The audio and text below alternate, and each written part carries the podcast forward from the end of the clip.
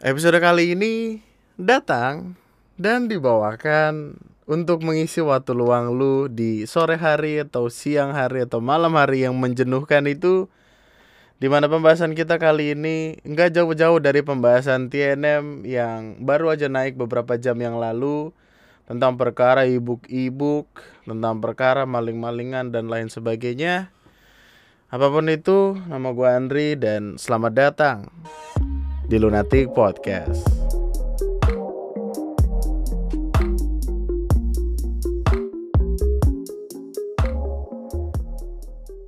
Halo calon jenazah, gue Andri dari Lunatic Podcast. Sebelum podcastnya dimulai, gue pengen ngasih tahu lo tentang Anchor. Anchor adalah tempat di mana lo bisa ngebikin podcast secara mudah dan gratis, di mana kebutuhan kayak record, editing, dan publishing ada semua.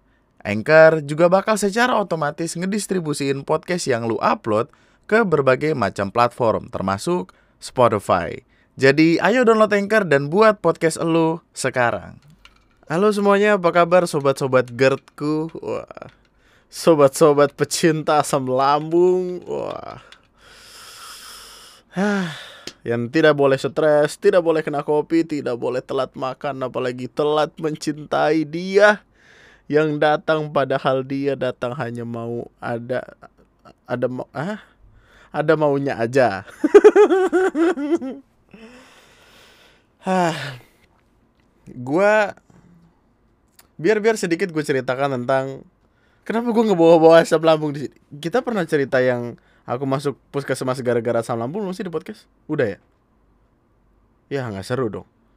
Kalau udah. Kapan? Masa sih? Kok aku nggak tahu? Kan aku yang bikin. Ragu-ragu aja. Lu nanya gua apa yang gue inget juga gua nggak tahu aja lu nanya kemarin sore gue ngapain juga gue lupa itu udah nggak tahu gue sama jawaban itu tapi uh, kemarin kan hari minggu jadi di YouTube gue itu khusus membership ada video saya matematnya yang yang isinya adalah video gue yang mencoba untuk berhemat selama mungkin. Dengan hanya menghabiskan sepuluh ribu per hari. Dan surprisingly hari ini gue nggak ngeluarin duit sama sekali. Karena tiba-tiba bangun tidur dibeli nasi padang sama Windu. Karena dia ulang tahun by the way HBD iya. Gue baru tahu dia ulang tahun setelah dia mau pulang. Iya. Mana lu nggak mau ngucapin gue ah ulang, ulang tahun sekarang. Sampah banget gue apa? Teman macam apa gue gue aja ulang tahun gue sendiri kalau misalkan nggak terima ucapan selamat dari line kalau nggak dari email nggak akan tahu gue ulang tahun Biasanya tuh Google tuh ngucapin selamat ulang tahun. Ya elah berak. Oh jadi kamu ngucapin ulang tahun gak ke aku doang? Gitu. Posesif sama Google. Hah? Bang BCA enggak. Ya anjing padahal gue udah lama pakai BCA parah. Uh, terus gue ada yang namanya cheating day. Nah gitu tadi. Gue sempat bingung tuh ngeblank mau ke mana. Terus ada yang namanya cheating day. Jadi dalam sehari itu gue bebas mau mengeluarkan uang asal masih dalam batas wajar. Terus Ara juga lagi main ke sini. Terus ada Farhan, ada Riki, ada Rania, gue ke JGC Jakarta Garden Cerpong. Wah, serbong wah. Ke Jakarta Garden City nyobain ramen. Ternyata ada teman gue kerja di sana dan ramennya surprisingly enak.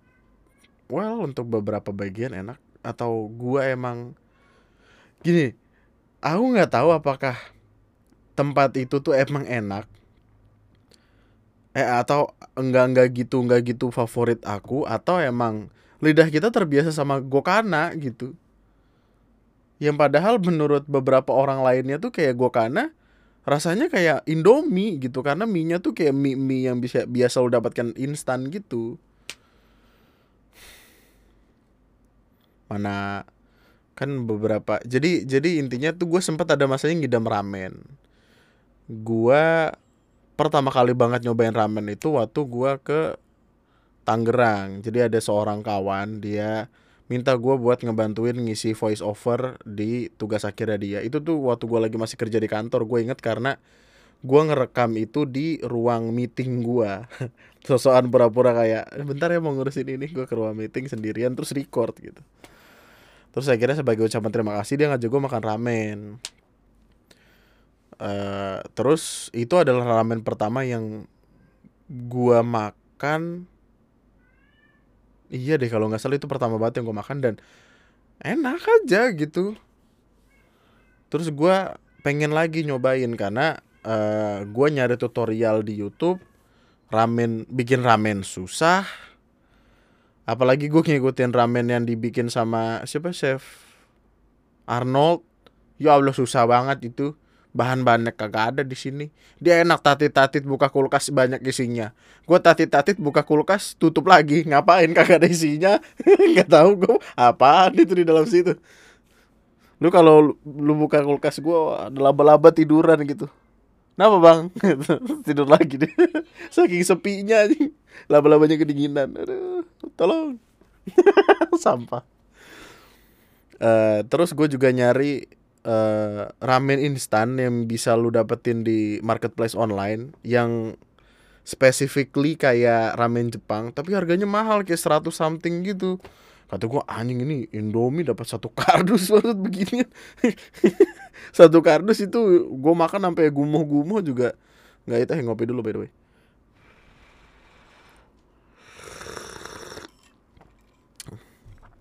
Nah terus akhirnya gue ngomong sama Ara yang ayo nyari ramen gitu. Pergilah kami ke Gokana. Sosok lah gitu. Oh kita waktu pertama kali nyobain Gokana itu waktu ke Blok M waktu beli takoyaki ya kan? Terus setelah itu karena gue rasa itu ramen enak gue ke sana lagi. Cuman ya tem beda tempat beda perlakuan. Perlakuannya cukup gitu. Tidak ingin saya jelaskan nanti saya jadi masuk video viral-viral UITE berak tai kucing itu nggak mau. Uh, kemudian hari minggu kemarin gue pergilah ke JGC Jakarta Garden Cerpong gitu untuk nyobain ramen tadi. Dan perbandingannya tuh sulit karena uh, gue karena tuh lebih nyaman di lidah orang Indonesia gitu. Ramen yang ini kemarin apa sih apa namanya deh serok. Kan? C I R O K. C K oh. Ya pokoknya diserok lah. Diserok banget deh. Dan itu rasanya mungkin originally ramen Jepang kayak gitu. Dan mungkin gue terlalu banyak nambahin itu segala macam. Tapi ya rasanya enak sih enak. Tapi tidak pas gitu rasanya untuk lidah gua. Lidah-lidah orang susah ya biasa. Kalau pengen mie kuah ya pedas-pedas dikit lu bikin Indomie kuah, Indomie soto pakai kuah saus banyakin atau pilihannya ganti cabe saus itu. Atau dua-duanya sekaligus. Perut lu merintih-rintih kesakitan. Terus dari situ kekenyangan. Kekenyangan gue ngobrol-ngobrol sama Ricky. Ricky itu asam lambung punya GERD. Dari situ bridgingnya. Sat sat sat sat nah gitu. Ricky itu ada GERD gitu. Terus gue jadi mengingat ketika gue kena asam lambung juga yang rasanya tuh hampir mati banget Uh, bodo amat ya lu udah denger atau enggak bodo amat. Gue nggak tahu ini soalnya udah pernah ngomongin atau enggak. Jadi hari itu ada seperti hari-hari pada umumnya. Waktu itu nyokap lagi di kampung adik gue lagi tinggal sama gue terus ada windu. Terus waktu itu kayak lagi pengen banget makan Ricis Factory. Level 5 windu pagi-pagi datang itu entar dulu. Windu pagi-pagi datang ngasih tahu. Tahu isi gua makan dong karena saya suka tahu gitu. Karena kan saya orangnya sering nyari tahu eh, tentang apa pun ya double meaning. Terus habis makan tahu itu kayak du Ricis enak kali nih gitu. Terus adek uh, Windu sama adik eh, Windu jemput adik gue dulu terus uh, sama adik gue langsung ke Ricis. Nah gue ditinggal tuh. Itu mulai berasa tuh kayak perut kenceng banget 180 km per jam lah. Oh, kenceng. Bener-bener yang mungkin itu adalah kali pertama gue merasakan perut gue sekencang itu. Karena sekenyang kenyangnya kenyang pun tidak yang bener-bener ngegelembung gitu kan. Gue tuh bener-bener yang takut. Nggak ada orang di rumah. Panik dong. Terus gue apa ya berusaha untuk menenangkan diri gue minum uh, gue rebah-rebah gue apa namanya berusaha mengeluarkan angin. Jadi gue handstand. Cukup terdengar tolol tapi ya menurut ilmu fisika geologi apa pun itu udara akan pergi ke tempat yang lebih tinggi seharusnya. Kita paksakanlah dia pergi menuju ke tempat yang lebih tinggi. Saya handstand kaki di atas kepala di endorse di bawah kagak keluar keluar nih angin mulai panik Terus, oh mungkin gue salah makan, gue paksain muntah deh. Gue, uh, lu tau gak sih kayak lu bisa ngebuat diri lu sendiri kayak pengen muntah gitu. Tapi tiba-tiba muntah beneran gitu. We, we, we, gue ke kamar mandi, balik lagi, nggak keluar. Ke kamar mandi lagi, masih maksain. Sampai akhirnya muntah beneran muntah gitu. Nah masalahnya, gue baru pokoknya bangun kemudian makan tahu itu terus minum air. Harusnya isinya nggak banyak dong. Tiba-tiba isinya ada makanan semalam. Yang dipaksa keluar tapi kemudian tidak keluar lagi. Kayak ada yang nyangkut kayak ada sesuatu yang nyangkut gitu di tenggorokan. Seketika sesek napas. Napas gue tuh kayak bener-bener cuman dipendek banget. Napas kan? Lega gitu. Duh, tolong duh. Gue mau mati gue mau mati. Gitu panik panik banget gue panik. Itu gue inget posisinya uh, gue jam 3 eh jam 4 gak sih?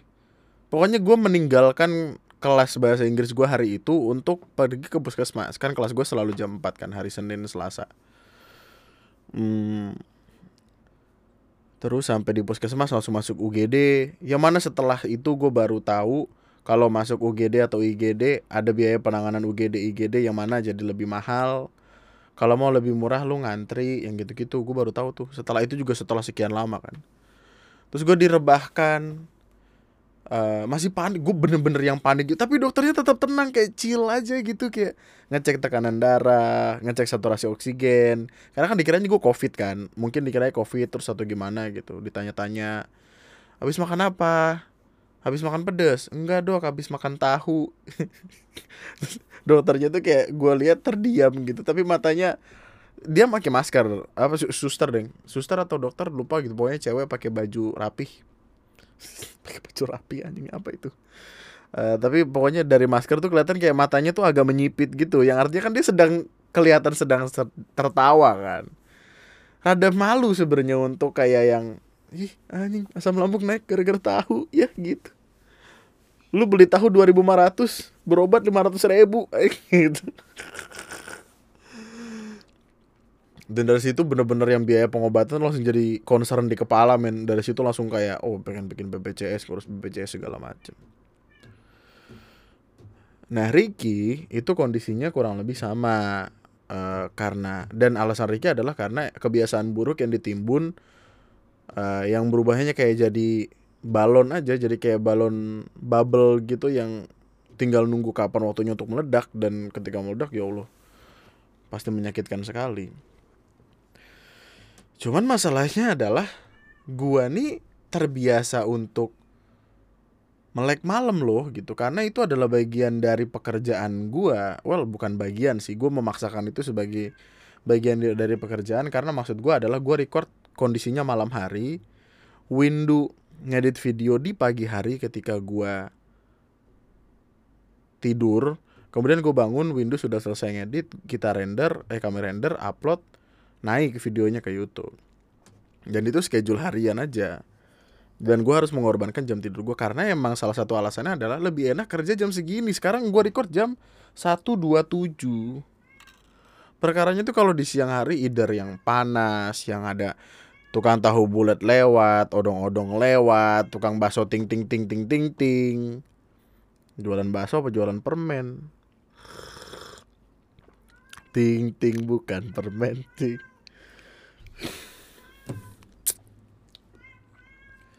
Cuman ya resikonya ini kalau malam. Oh, kucing lagi birahi no, meong-meong aja.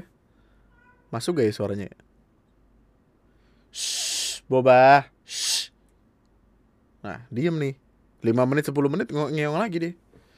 Astagfirullahalazim.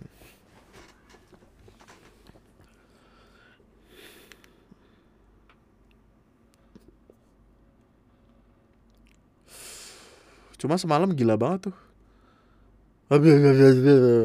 Bukan. Jadi semalam tuh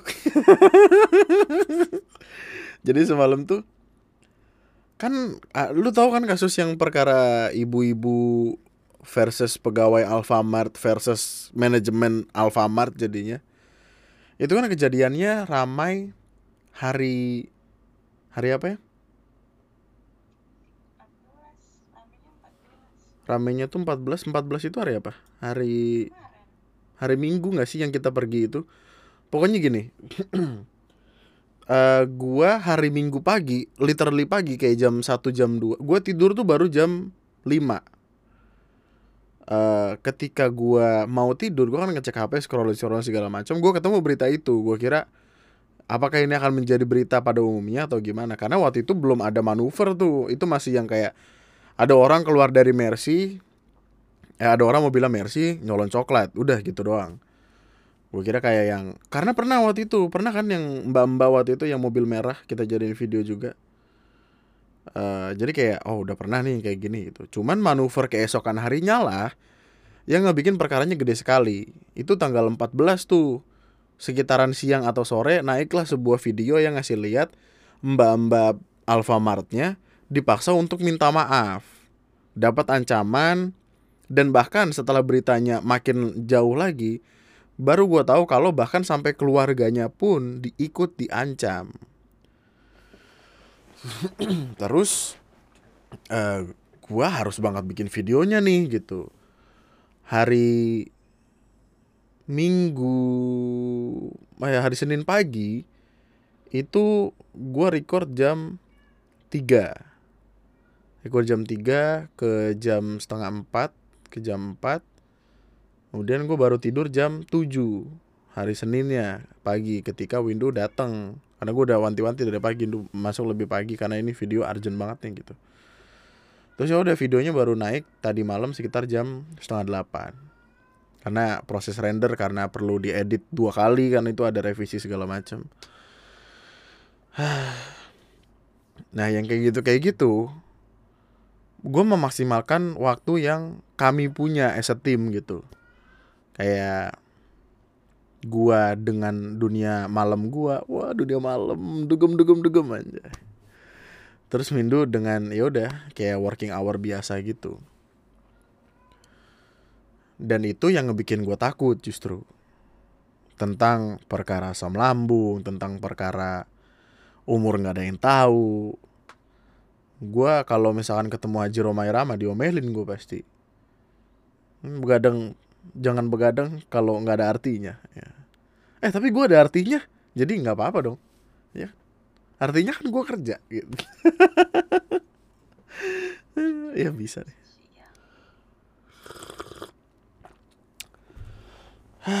Tapi ya gue mencintai pekerjaan ini sih. Karena gue bisa ketemu sama orang-orang gokil dan menggemaskan. By the way kalau lu pengen nonton streaming lomba eh gue ketemu sama orang-orang discord kan. Orang discord gokil-gokil. Inisiatifnya tinggi sekali itu saya kira akan ada lomba nanti. Dan mungkin lu bisa ikut karena lombanya oh pendaftaran sudah ditutup jadi mungkin lu udah nggak bisa ikut. Sampah banget gue tapi mari kita bahas beberapa hal yang sebenarnya ini pengen gue masukin ke video lagi jadi anggaplah ini akan jadi update gitu.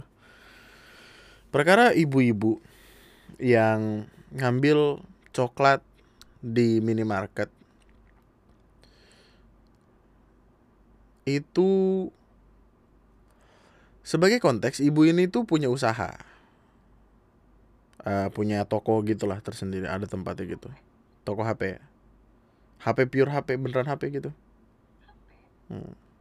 Kirain cuman yang casing apa Mika eh Mika anjing Garskin ya lah BBE BB BB Garskin dia dia intinya punya penghasilan lah seharusnya men dia punya Mercy meskipun itu Mercy lama harganya tidak begitu mahal tapi mobil tetaplah mobil gitu eh Iya pajaknya per tahun tetap juta-juta gitu. Kecuali lu beli mobilnya mobil kodok tuh. Nggak bakal bayar pajak orang kodok, paling dikasih laron.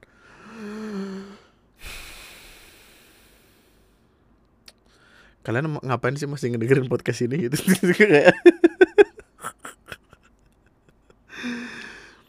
Terus eh, ketahuan mencuri, kemudian mencurinya ini masih belum belum jelas ya alasan pencuriannya apa ya karena emang dia pengen aja atau karena dia ini masih belum ketahuan kan karena setelah gue cari tahu lagi eh, tentang perkara kleptomania itu tuh penyakit dan masih ada perdebatan gue gua kan sempat nge-search di Google kan apakah penderita klep kleptomania itu bisa dipidanakan gitu bisa dipenjara katakanlah Eh, ada beberapa artikel yang bilang iya, ada beberapa artikel yang bilang tidak. Yang bilang iya adalah tetap karena ini pencurian, yang bilang tidak karena ini tergolong penyakit. Nah, bagaimana kita benar-benar tahu apakah dia sakit atau enggak? Ya itu dibutuhkan ahli yang gitu-gitu loh. Gue tuh sebenarnya pengen bawa ini ke mana ya?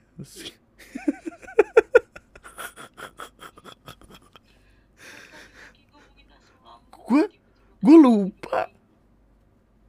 Enggak, jadi kan asam lambung eh, terus begadang malam kerja itu bridging yang bagus loh by the way. Asam lambung, begadang, kerjaan, ngomongin YouTube, ngomongin video yang kita bahas di YouTube itu bridging bagus itu. Aduh. Meskipun nggak akan ada orang yang selesai denger podcast terus kayak yang anjing lu dengerin dalam satu podcast keren banget, bridgingnya bagus. Nggak nggak mungkin anjing ada orang kayak gitu. Enggak yang pengen gua omongin adalah pernah nggak sih lu punya temen atau lingkungan di sekeliling lu yang pernah melakukan pencurian dan lu tahu pencuriannya kayak apa itu maksud gua gue pengen ngarah ke sana gitu loh astagfirullahalazim sekalinya bisa bisa banget bridging sekalinya kagak bisa jauh banget ya Allah Eh, dulu ketika saya masih sekolah ada seorang kawan tiba-tiba kehilangan handphonenya. Eh, apa deh yang yang kemarin dia cerita? BB ya? BlackBerry. BlackBerry Gemini kayaknya. BlackBerry Gemini kan ada dua versi kan, ada yang CDMA, ada yang GSM. Ini yang GSM. Yang mana lebih mahal? Iya kan? GSM lebih mahal kan? Karena dia bisa banyak kartu. Kalau CDMA paling cuman smart friend ya. 50 ribu sebulan alah terus eh jadi dia kayak HP-nya ketinggalan atau dia dia lupa naruh HP-nya di mana kemudian dia cari HP-nya nggak ketemu long story short ketika dia main ke rumah temennya si temennya ini tiba-tiba nyetel lagu dengan playlist yang sama persis seperti yang dia miliki dari situ udah mencurigakan. Dari situ sudah mencurigakan. Terus alasan si temennya ini adalah, oh itu kakak gua kok yang muter playlistnya gitu. Kemudian eh, nggak lama setelah itu ketololan terjadi, yaitu BB BB BlackBerry kan ketika lu punya BBM nomor PIN lu akan spesifik. Nomor PIN lu tidak akan sama dengan orang yang lain. Yang nyolong HP ini tiba-tiba ngechat ke uh, ngebroadcast ke orang yang dia kenal. Eh invite pin ini nih gitu. Eh jadi aduh gimana ya? Ya pokoknya gitulah dia gobloknya mempromosikan pin BB dari HP yang udah dia colong dengan namanya dia. Udah gitu yang mana itu terdengar tolol sekali. Jadi kayak seolah-olah lu uh, lu punya cewek nih. Gimana ya? Analoginya kalau punya cewek gimana ya? Lu punya cewek nih tiba-tiba cewek lu hilang. Terus cewek lu uh, diambil orang. Cewek lu diambil orang tiba-tiba eh lu kan lu lu kan bingung nyariin segala macam. Wah cewek gua ke mana ya? Tiba-tiba hampir rumah lu ada undangan nih datang ke nikahan gue sama cewek cewek ini. Cewek ini adalah cewek lu. Lu marah-marah dong pasti datang ke situ kayak maksud kamu apa? gitu. Nggak masuk sih analoginya cuman ya susah susah susah. Tapi tapi ininya rada aneh. Terus eh, akhirnya ketahuan lah siapa yang mengambil handphone ini. Dan alasannya kocak. Ada alasannya adalah karena awalnya adalah karena katanya ingin menyelamatkan. Tapi ya masa menyelamatkan disimpan berhari-hari itu mah ingin memiliki dong. Pengalaman gue sama yang begini-gini tuh cukup gental sekali. Karena sampai sekarang masih ada pemikiran yang gua naik motor posisinya waktu itu pulang kerja. Jadi waktu itu ini yang gue masih kerja di Pulau Gadung. Gue pulang kerja naik motor eh, kiri kanan gitu. Jadi kayak naik motor berdua lah kiri kanan. Sambil ngobrol. Emang tolol dan jangan ditiru. Tiba-tiba di depan ada polisi tidur. Ini di jalanan yang di eh, lurus terus ke patung kuda. Eh bukan. Ya pokoknya jalanan harapan indah lah gitu lagi jalan-jalan ngobrol-ngobrol depan ada polisi tidur setang gua oleng ke kiri karena posisinya waktu itu gua di kanan setang gua oleng ke kiri terus jatuh bersamaan eh, si orang yang jatuh bersama ini palanya benjol terus karena gua panik gua surprising nih gua nggak kenapa-napa. Nggak ada lecet nggak ada apa paling spion motor gue yang hilang. Nah deng- dengan kondisi sekeos itu tas gue kan eh, Ara pasti tahu. Tas gue itu selalu gue taruh di spion. Gue taruh di spion kiri dan kanan supaya gue bisa duduk sila di motor. Terus ketika jatuh itu gue fokus buat berusaha nyelamatin si teman gue ini karena dia kenapa-napa waktu itu. Orang rame ngumpul. Di tas gua ada Advan tablet tablet atau apa gitu. Pokoknya HP yang murah sebenarnya. Karena itu Android jadul banget. Bukan Nmax orang waktu itu masih Supra. Itu zaman kerja di Pulau Gadung awal-awal. Pokoknya itu Android jadul banget lah. Aduh lupa lagi gue namanya. Tapi intinya hilang jatuh gue jatuh nih ditolongin orang tasnya hilang entah ke mana. Dan yang namanya orang panik ya yang yang pengen gue lakukan pertama kali adalah ini nganterin temen gue dulu nih balik nih biar ntar nggak kenapa-napa gitu doski gitu. waktu sadar sampai rumah kayak ya juga tas gue mana? Terus gue balik balik nyari mengitari jalan itu tapi nggak ketemu emailnya masih ada padahal kalau kalau harusnya waktu itu kalau gue pinter ya gue nyalain Find My iPhone tuh kayak yang kejadian jalan ke Bandung yang HP gue hilang di Indomaret di Kerawang Cikarang Kerawang. Indomaret pokoknya di Indomaret gitu lagi ngambil HP Walau gue udah pernah ceritain ini. Dan itu terdengar cukup tolol sebenarnya karena salahnya salah gue sendiri.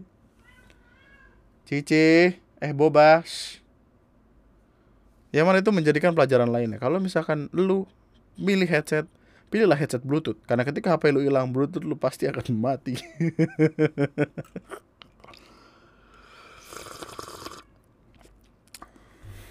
Kadang lu kan sadar kayak kan lu nyalain musik nih lagu headset lu nempel gitu. Lu jalan kan ketika musiknya kenapa-napa lu pasti kan penasaran. Ini kenapa? Waktu dia cek di kantong HP-nya nggak ada. Panik balik lagi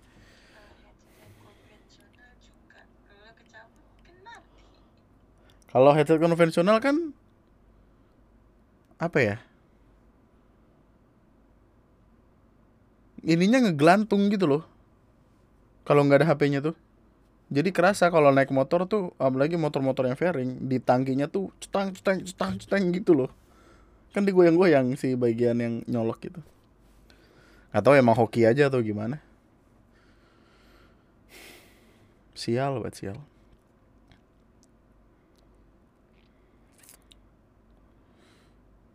kita perlu ngebikin video tentang perkara itu ibu-ibu lagi nggak? Follow upnya. Bikin aja kali. Buat stok besok biar window juga ada yang dikerjain.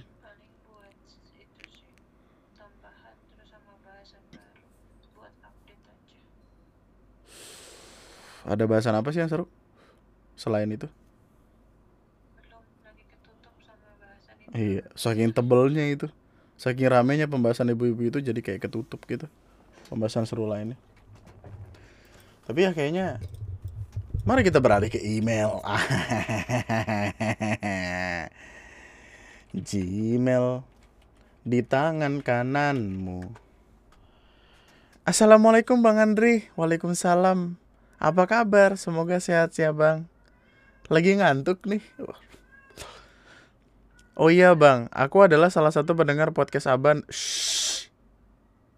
Dari zaman TNM subscribersnya masih beberapa puluh ribu gitu lupa. Sampai sekarang udah 200-an, 200 ribu lebih masih setia mantengin TNM. 200 ribu lebih, wow. Sekarang udah, udah jauh sekali. Semoga bisa terus berkarya sampai bisa ngalahin subscribersnya Ata ya bang. Wah sepertinya tidak mungkin. Sebenarnya pengen nulis email dari dulu sih, cuma takut dicuekin. Wow, mohon maaf ya. Tiga tahun nggak dibaca itu termasuk dicuekin gak sih? Enggak ya? Enggak kan? Kalau dicuekin kan bener-bener didiemin kan? Enggak. Iya. gue berusaha menyelamatkan diri gue yang padahal udah salah anjing. Aku cuma mau curhat bang tentang masalah yang lagi aku hadepin dan semoga bang Andri bisa kasih solusi buat aku. Maaf kalau curhatku agak panjang. Jadi gini bang, aku pengen banget jadi perempuan yang mandiri tapi selalu BCA.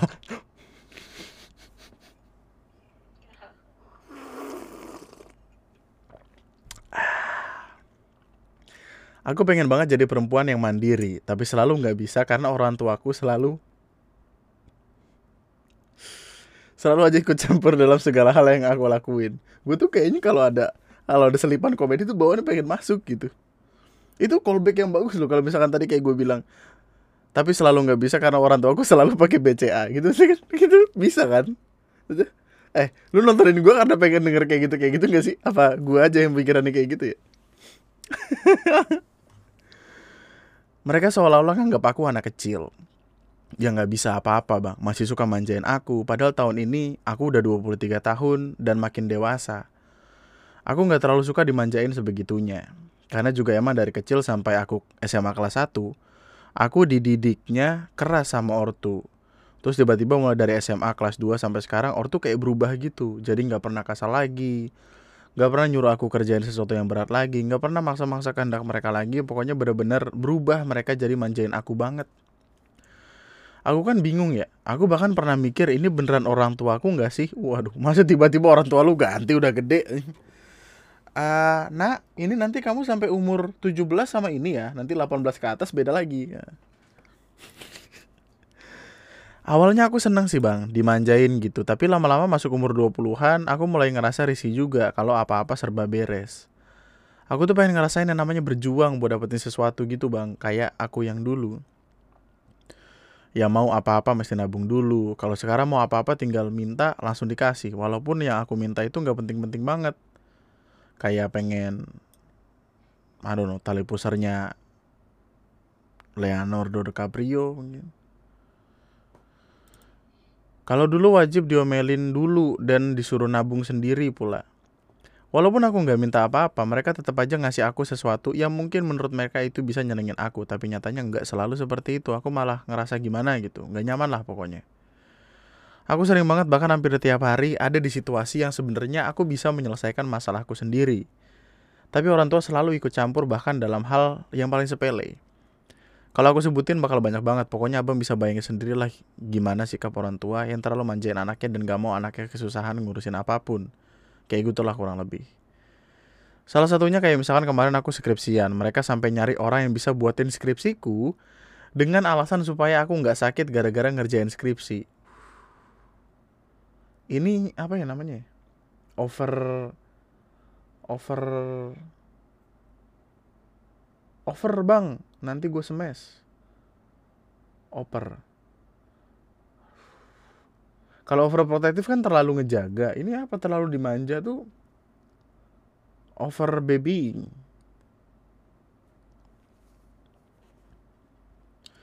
Aku tolak dong karena nggak mungkin skripsiku dikerjain orang lain dan kita sampai debat panjang saat itu. Mereka tuh kayak bener-bener nggak mau aku sakit, susah atau banyak pikiran bang intinya. Jadi apa pun bakal mereka lakuin supaya aku bisa hidup nyaman dan sebenarnya aku nggak nyaman dengan itu. Ngerti gak bang? Aku juga bingung cara ngejel eh, ngerti kok ngerti paham paham. Mungkin orang lain bakal bilang aku bodoh atau apa masa hidup enak kayak gitu ma masih ngeluh. Tapi gimana ya emang gitu yang aku rasain? Atau mungkin salahnya ada di aku kali ya bang?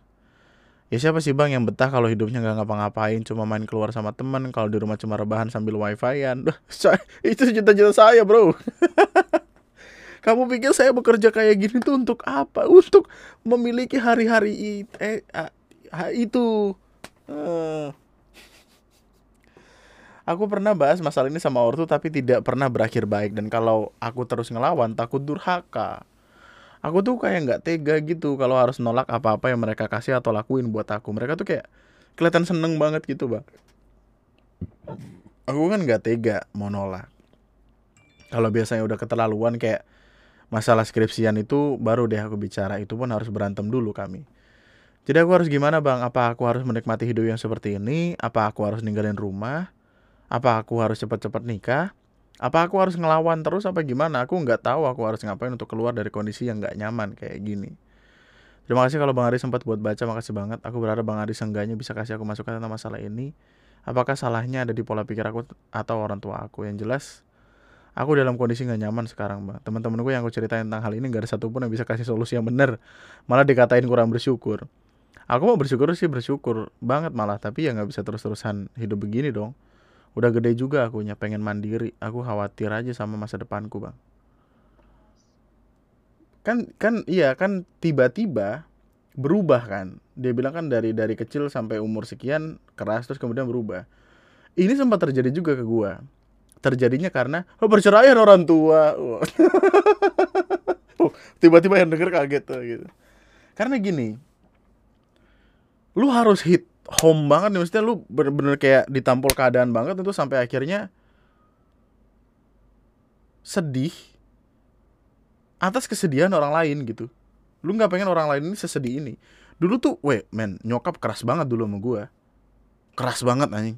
Sumpah dah tapi ketika ketika pada akhirnya gue ditinggal bokap rasa keras itu berubah jadi I don't know kasihan. Kasihan loh untuk anak kecil nggak ada bapaknya gitu. Dan ketika itu dipikirkan oleh ibunya ibunya harus sayang sama anaknya gitu loh. Dan apa ya pemutar balikan itu akan selalu ada gitu. Nah alasannya itu apa? Itu yang yang yang harus dipertanyakan kan apakah tiba-tiba yang lu karena uh, waktu SMP ada seorang kawan kawan gue ini uh, gimana yang nyebutnya ya?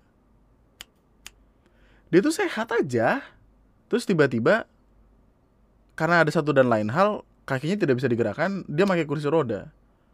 Berubah banget orang tuanya jadi sayang banget dong. Karena karena ya berbaliknya keadaan itu ada yang Sebaliknya, karena anaknya kayak tai dimanjain kagak ini, jadi dia dilepas gitu. Nah, pemutar balikannya itu tuh apa gitu? Berubahnya tuh apa? Apakah berubahnya karena kesadaran itu? Apakah karena lu udah makin dewasa? Apakah ada rasa bersalah orang tua lu? Kayak gue ketika punya anak nanti, hal pertama yang paling pasti gue pikirkan sebagai seorang bapak ketika punya anak perempuan yang sudah beranjak dewasa dan akan punya kehidupannya sendiri adalah perasaan takut, perasaan kepikiran apakah anak ini akan ketemu laki-laki yang kayak gua gitu. Makanya dilindungin sebegitunya, dimanja sebegitunya, pengen pengen dapat hidup yang enak. Apakah ada dosa masa lalu di sana? Apakah ada uh, kucing di sana? Eh, syah! jadi refleks. Apakah karena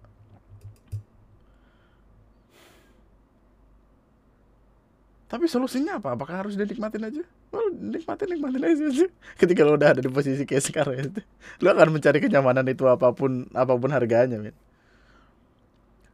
cuman ketika di umur segitu ya pemikiran dia udah bener gitu. Itu adalah umur-umur produktif untuk lu bisa ngelakuin segala hal men. Bantai aja terus lakuin terus sebisa lu semampu lu gitu. Karena itu masa-masa produktif seproduktif produktifnya kan.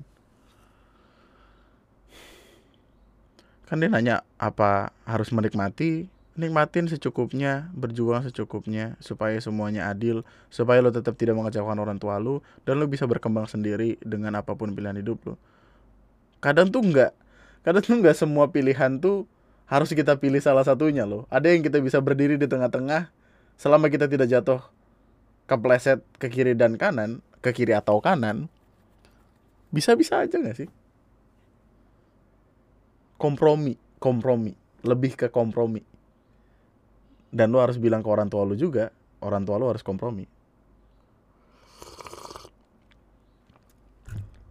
Debat sehat soalnya dia pertanyaannya apa harus nikmatin hidup ya? Nikmatin terus ntar kagak ada berkembangnya.